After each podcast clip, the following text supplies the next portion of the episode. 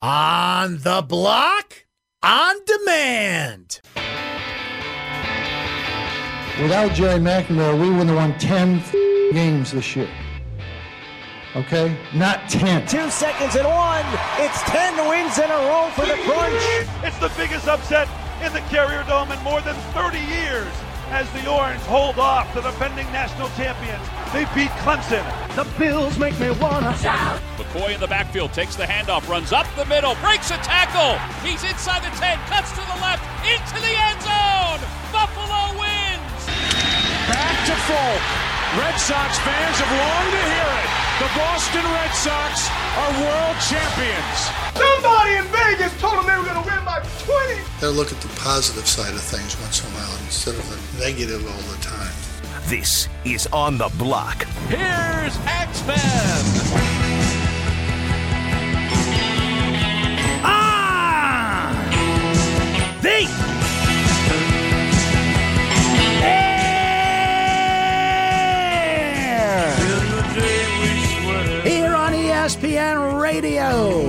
97.7, 100.1, ESPN Radio, Utica, Rome. What's happening, Mohawk Valley?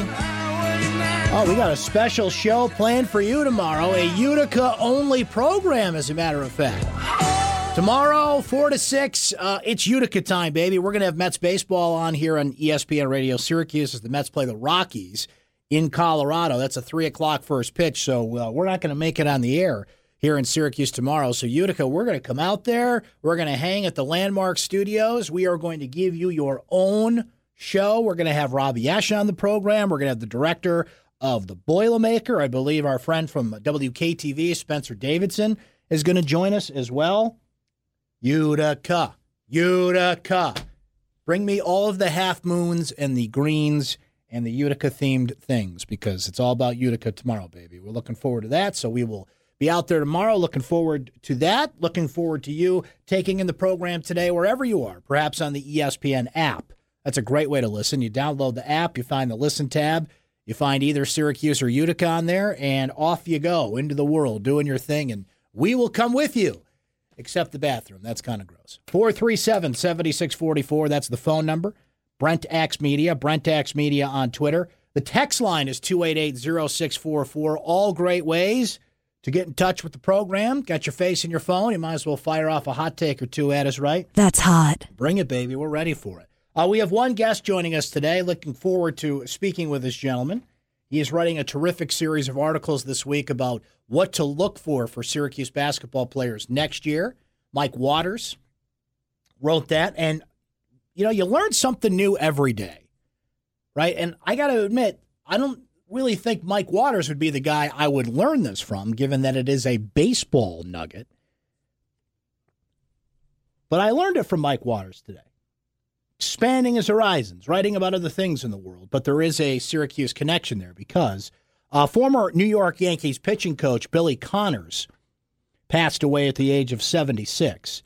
Connors played not only basketball, but baseball at Syracuse. And I learned something from Mike today I, I did not know. It's probably something I should have known, but just never crossed my radar screen till today. And that is that Syracuse University played in the College World Series did not know that. Certainly knew that Syracuse had a college baseball team and other factors there, but I didn't know they made it all the way to the College World Series at one point. So we'll talk to Mike about a story he wrote about that and Billy Connors and a couple other players that came out of the majors as well from Syracuse. We'll do that right here in this hour, by the way. Boeheim's Army coming up and recruiting, Joe Girard, what's going on there. A lot on the SU Hoops front, even here on June 20th to discuss. So we'll do that with Mike. We'll do some hot takes. As usual, Phil Mickelson's apologizing. Do you consider that sincere? Do you believe it? One of the great man on the street interviews in the history of sports. We will play for you in hot takes.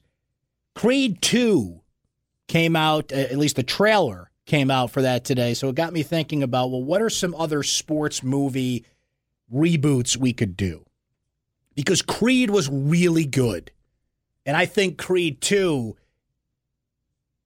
is going to be really good. Drago is involved, not only Dolph Lundgren, but his son got a quick image in the trailer of that today. I'm sure we'll find out more about that as we go. The movie doesn't come out for another few months, but I'm thinking what would be some reboots that would make sense that we could do because it's the thing now. They did the Karate Kid extension, right? Cobra Kai, which I have not seen, but I've talked to a bunch of people that have, and they say it's really, really good.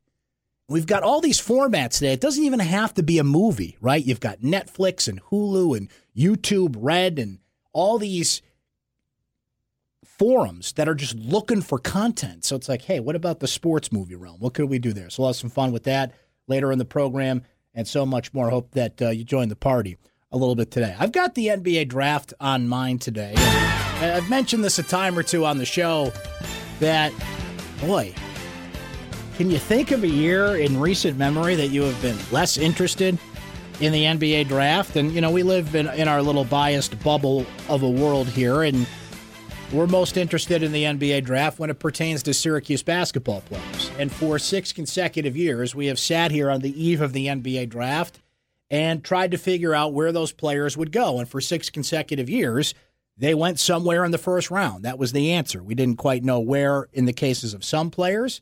We had a sense of where they would go in the cases of others last year, Tyler Lydon being one of them. We just kept hearing that he was going to go somewhere in kind of that 20 to 30 range, and he did. Malachi Richardson worked his way into a first round pick. We weren't sure about Chris McCullough, but he snuck into the first round. We knew Tyler Ennis would be a first round pick, but who was the best fit? Where would he go? Which team would take him? That was just four years ago, right? Seems like uh, it was sooner than that. Well, we don't have that conversation with you this year because we know there is no Syracuse players available because Tyus Battle decided to come back, which is great, which is good news, which firms up what should be a team that's got big expectations going into next season. So the NBA draft itself, to me, the most interesting thing that could happen on draft night is if something happens with Kawhi Leonard. What do the Cleveland Cavaliers do knowing that they have no idea what LeBron James is up to? And a lot of the big name free agents and where they're going and how the draft affects them. The draft used to be about who are the players that can come in and make an immediate impact on the league. Who are those players that are NBA ready right now? And there's still conversations about that, and there's still conversations about ACC players that we saw Syracuse play, like Marvin Bagley III. Do you take him at number two? Or do you take you know, Luka Doncic, the European player, a surprise guy, maybe Michael Porter Jr. Sh- uh, shoots all the way up to that spot? So there is some intrigue with this draft. The number one pick is just a foregone conclusion in DeAndre Ayton, who's just one of the more physical freaks at his position to come into the NBA draft in years. But I can't remember, and this might just be my bias because there's no Syracuse guys in it, but – is it me or is the draft just not that interesting this year? Now, maybe things will get crazy if Ayton goes one and then an unexpected thing at two happens, and that is Sacramento sitting there. So, you know, they are known for, there's a reason Sacramento's always in the lottery, right? But who's the right guy there? Are in in future conversations, are we going to be talking about one and two the way we talked about Sam Bowie going before Michael Jordan? The way Greg Oden went before Kevin Durant. Because there's been some big, big boo boos in NBA draft history. Michael Olowokandi, once upon a time, was a number one NBA draft pick. Anthony Bennett from the Cleveland Cavaliers, not that long ago, by the way. That was like five, you know, that was like three years ago, right? Number one overall pick. All that scouting, all the film, months of discussion, and players like that got selected, which just goes to show you, as we kind of discuss around NFL draft time, it is such an inexact science. You are trying to project how people will not only progress physically, will not only adjust to the NBA game from a these days it's a very short stint in college as a lot of the guys going in the lottery in the top 20 or one or two year players. So you throw that into the mix. They're going to bad teams usually. Are you that talented that you'll turn around a franchise? I mean, that's what you're looking for. You're looking for a LeBron James, Kevin Durant, and Durant started in Seattle. He didn't even start in Oklahoma City. He Didn't even start, of course, where he is now. Landed in Golden State as the ultimate free agent. Can you turn around a franchise in a league where the last four years it's been inevitable? Golden State and Cleveland, NBA Finals. That is going to shift now. Golden State is certainly still ruling the league, but the favorite in the East, depending on what LeBron James does, and I think we're all under the assumption he's leaving Cleveland. The favorite in the East is going to shift to either Boston or Philadelphia, and heavily Boston if they're not done. If they can somehow make a, a, a, a huge trade, perhaps on draft night. Because Danny Ainge loves making trades. So that's where I'm leaving the window of possibility here. You know what else I've heard about the draft this year, and I have mixed feelings on this, is they're not going to be tipping picks on Twitter. Now, Woj, who is now with ESPN, made himself known for two things. He really made himself known as an NBA insider by breaking a lot of stories, kind of becoming the Adam Schefter of the NBA. And one of those big days is free agency, right? And who's going where and who's signing where. It's just like a one man news feed. The other thing was Woj became famous for his Woj bombs on draft night. Not only is he like a pick ahead of television, he was five or six picks ahead because Woj, at one point in time, had no obligation to the league or to ESPN. He was a competitor to ESPN. So that was his way to kind of, you know, stick it to ESPN. Be seven or eight picks ahead of what they're showing on television because ESPN didn't want its personalities tipping picks on Twitter. Well, word around the campfire is I haven't seen anything official. What I have seen is that the NBA would prefer. They have not said they they they basically there's no standing orders here. Like the NFL basically ordered its TV partners, don't do it. Make this a television show. Add to the drama. Not only did they not want you tipping picks on social media, they told them to take the cameras out of the green room like don't show a guy on the phone sobbing with 10 minutes left on the clock and tipping picks that way. So now that Woj is with ESPN, remember last year the news was out that he was going to ESPN, but he had not made the transition yet. Now that he is an employee of ESPN, are we not going to get the Woj bombs? Who's the guy that steps in? I believe it's the other guy at Yahoo, whose name I can never pronounce. It's it? Shams Charania, I believe, and I, I apologize if I'm saying that wrong. He was getting some picks in last year, so someone's going to step in and be that guy. You know, if you need it five minutes before everybody, if, if you're that impatient, there's somewhere you can get it. For the NBA draft, I kind of liked that. And I think the reason I liked that was by the time you get through the lottery and all the big names, now we're just Syracuse fans waiting to see where our guy goes. And, you know, selfishly, as somebody that used to have to write about stuff like this on draft night, like if I have even a 10 minute head start, on where Tyler Ennis, Malachi Richardson, uh, Tyler Lydon, et cetera, et cetera, is going to go, well, that's good for Brent, right? But I did kind of like seeing Woj be five picks ahead than watching the coverage because unlike the NFL draft, there's only one channel that carries the NBA draft. The NFL draft is now on ESPN, the NFL network. Fox got in on the act this year, so you're almost overwhelmed with the coverage. You can only really settle in on one thing. But I really enjoyed the two screen experience of the draft, seeing Woj five picks ahead and then seeing how ESPN handled that, how their talent went through it, how they reacted to the picks. So we might not get that this year. And the most intriguing thing on draft night might be trades, might be if the Lakers make a move to ensure they get Kawhi Leonard, you know, positioning for free agency. It might not be Marvin Bagley the third. It might not be DeAndre Ayton. It might not be Wendell Carter Jr., Michael Porter Jr., Grayson Allen, and, and the names that you're kind of wondering where they're going to go. That number two pick is intriguing, but let, us get a show of hands that Sacramento is going to make the right choice here. There's a reason they buy and don't rent in the top 10 of the NBA draft every year, right? So I might be wrong here. I hope I'm wrong because the NBA draft is one of those last kind of big bang events before summer settles in and, you know, Brent starts taking all his vacation days. I want it to be something big.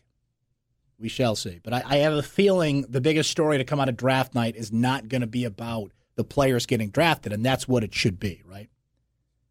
We're going to talk a little hoops next with our buddy Mike Waters, Syracuse.com, doing a great job this week, kind of previewing next year, what the players on this team have to do to improve as players to take Syracuse a step further. We'll get some recruiting news from Mike. And as I mentioned, he wrote a really good baseball article today about a former Syracuse University baseball player and a former uh, pitching coach for the New York Yankees who unfortunately passed away. So we'll talk about that next with our buddy Mike Waters. He's on the block coming up. Stay right there.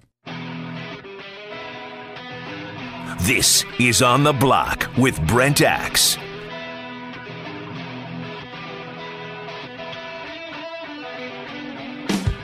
Welcome back. Thanks to Mike Waters for joining us on the Billy Whitaker Cars and Trucks Hotline. We will put that interview up as we do all of our interviews at ESPNSyracuse.com. Top in the audio vault, listen back to weeks worth of interviews on this radio program. It's a beautiful thing. Hey, just a reminder, Utica, you get your own show tomorrow. We'll be there in our palatial landmark building studios, downtown Utica, Robbie Eshin studio. We're going to have the director of the Boilermaker come by, Spencer Davidson, WKTV, Utica, Utica.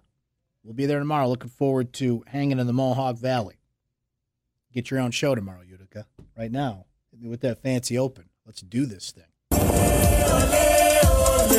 We've got a hot one for you. Oh, you're hot. Why, thank you. So are you. And I'm not afraid to cry. So hot. So hot Man, it's hot. How hot is it? It's so hot, I poured McDonald's coffee in my lap to cool off. it's time for hot takes on the block. There's really nothing that amuses me more than man on the street interviews with local news. And I have friends of mine that work in local news, and I, I my heart pangs for them when they have to go out and do this sometimes because well, people are smartasses and they know if there's a camera there, particularly if like you're downtown and a like celebrating something at like like you go have to do a report on when Syracuse is in the Final Four or something, and go to the local sports bar. You're there with a bunch of drunk people doing a live report. Inevitably, somebody's going to do something behind you on camera that, you know, you wouldn't exactly show to your mother, right? Or you interview people just for the sake of interviewing people. It's just the standard practice in local news. Like, here's a story, go talk to two people that are walking through Armory Square about, you know, the topic du jour, right? It's just, it's just something they do. So the College World Series is in Omaha, as it is every year. And I saw this today. This is real. This this is a real clip. So the College World Series is going on, and I, from the man on the street world, I'm just I'm just going to let you listen. The sacrifices that we personally made to be here are incredible. My wife's boyfriend sold his prosthetic leg on Craigslist to afford me the opportunity to be here, but they get a alone time, and I get a chance to be in Omaha. Yeah, that's hot. It sure is. Now, if you didn't catch that, I'm going to play it again. Just just pay very close attention to what this man says. The fact that they interviewed this man, put this in the local news package about the College World Series, it made it through all the editors and the people it needed to make it through and aired on the television report or presented as a blooper, one way or the other. It's just fascinating to me and fantastic. So again, if you maybe it's the kind of background noise you didn't quite pay attention to it, just just pay very close attention to what our friend, the Mississippi State baseball fan, says. The sacrifices that we personally made to be here are incredible. My wife's boyfriend sold his prosthetic leg on Craigslist to afford me the opportunity to be here, but they get alone time, and I get a chance to be in Omaha I mean, can we give that man a slow clap right there? My wife's boyfriend sold his prosthetic leg. So I could be here, but they get a loan time, and I'm at the College World Series. I mean, the guy is drunk. Maybe I don't know, but that was fantastic. That's why I love man on the street interviews because you just never know what you're going to run into. That's hot. Most people are shy. They just kind of tell you what they think. Oh, am I going to be on TV? Oh, well, yeah, mm, okay. And they give you a quote, and you know. But then you get that guy who had the wit off the top of his head to make something up like that. Or if that's true, that he really did get to Omaha that way, that's just fantastic. One way or the other. That's the greatest man on the street sports clip I think I've ever heard. And I have heard and seen some crazy stuff. Ladies and gentlemen, that's what Hot Takes is for, as is this. Cubs closer Brandon Morrow injured his blank while taking off his blank. All right, let's play a, a little quiz game here. So, uh, Brandon Morrow is out for the Chicago Cubs. He injured his blank while taking off his blank. Let's see. He injured his back while taking off his pants. That is correct. Aha. Uh-huh. I got it on the first guest. I'm cheating. It's right here. Uh, said Morrow, who was injured early Monday morning, preventing him from pitching the ninth inning for the Cubs on Tuesday, quote, I was taking my pants off after getting home at 3 a.m. I got my right leg off, my left one. I felt spasms in my back. It's a tough time to get my socks on. And as we all are in life, his status is, quote, day to day. Now you, you hear 3 a.m. It's not because he was out on a, you know, uh, uh, at the bars. They got back from a road trip that late. But in the weird baseball injury realm, you know, guys that hit the disabled list, cutting their hand open, opening CDs, which I guess you can't use that as an excuse anymore. Remember, Jeff Kent claimed he was, air quotes, washing his car, but he got injured in another fashion. Guys that have fallen down the stairs, tripping over their dog. Remember, Sammy Sosa got a back injury, which can happen, by the way, but Still weird to hear that a, a, a big sneeze caused a back injury. Anybody that's had back spasms knows that they can come at any time, anywhere, and in a situation like that. But is that what, if that's true, is that what you really want to disclose? I, I actually give Brandon Morrow some credit for actually telling us that. Like, wouldn't you think of something, well, you know, I was throwing some warm up pitches and and I tried to go to 99 on the gun and I just kind of pulled my back out. Well, like, would you tell us? I, I guess we give them points for honesty there, right? Yeah, I was taking my pants off. Got the right leg off, but the left one, oh, couldn't do that, man. Then came the, the spasms. Like, you're out till, ah, man. I was out till 3 a.m. Threw my back out, you know, man. Just you know how it goes. Just partying too much. I mean, there's like so many other things I would put on that list before I would admit. That's hot. Yeah, I was taking my pants off. Uh, speaking of injuries preventing people from doing things, David Price of the Boston Red Sox, who is pitching really well right now, I should add, and should not be on my bleep list, but he always manages to say things that just, how can I put this, make me not like this guy and he's on my team. That's that's my pitcher right there. That's my starting pitcher. Price is killing it right now. He is the best starter on the Red Sox, considering every time Chris Sale pitches, they find a way to lose the game, no matter how well he pitches.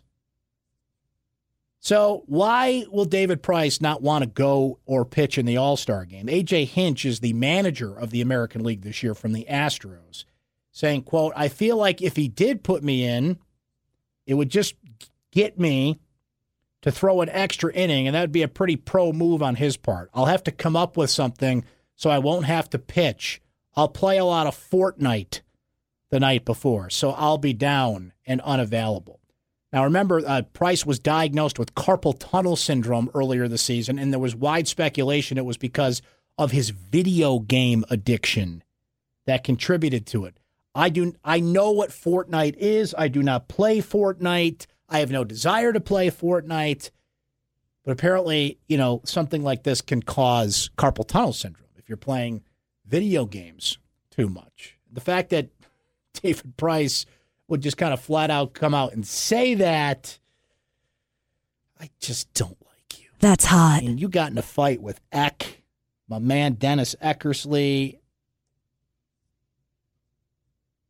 It's tough right now because he is the best pitcher on the Red Sox. So I kind of have to deal with his, let's say, quote, quirkiness at this point. That is such a 2018 injury right there. Speaking of weird injuries, carpal tunnel, cause, Fortnite, cause. I don't know video games. Somebody give me another video game here. Star Wars Battlefront. I know that one. What's another video game you'd be playing all night that you would get? Uh, what's what's the one where everybody's shooting each other? I, there's a lot of them that describe that, right? Grand Theft Auto, right? David Price, DL, four weeks. Carpal tunnel, Fortnite. I just. I get it. You're a pitcher. You only go every fifth day. There's a lot of downtime.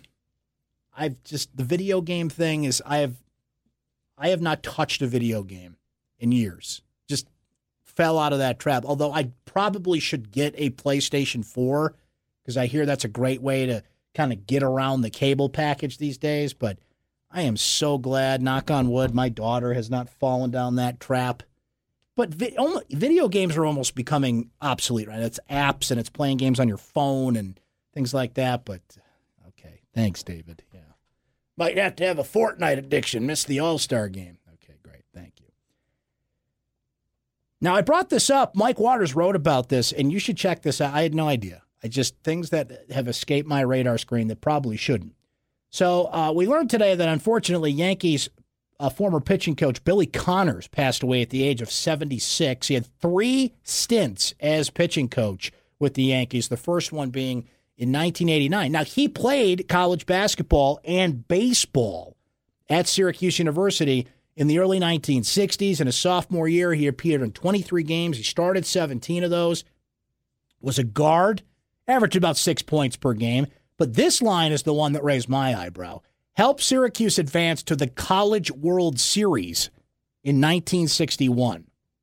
Syracuse went 16 and 3 in the regular season. After the 61 season, he left Syracuse, signed with the Cubs, had a brief major league career with the Cubs and the Mets. He really gets credit, by the way. The big thing that Billy Connors is known for is he helped Mariano Rivera develop the cutter.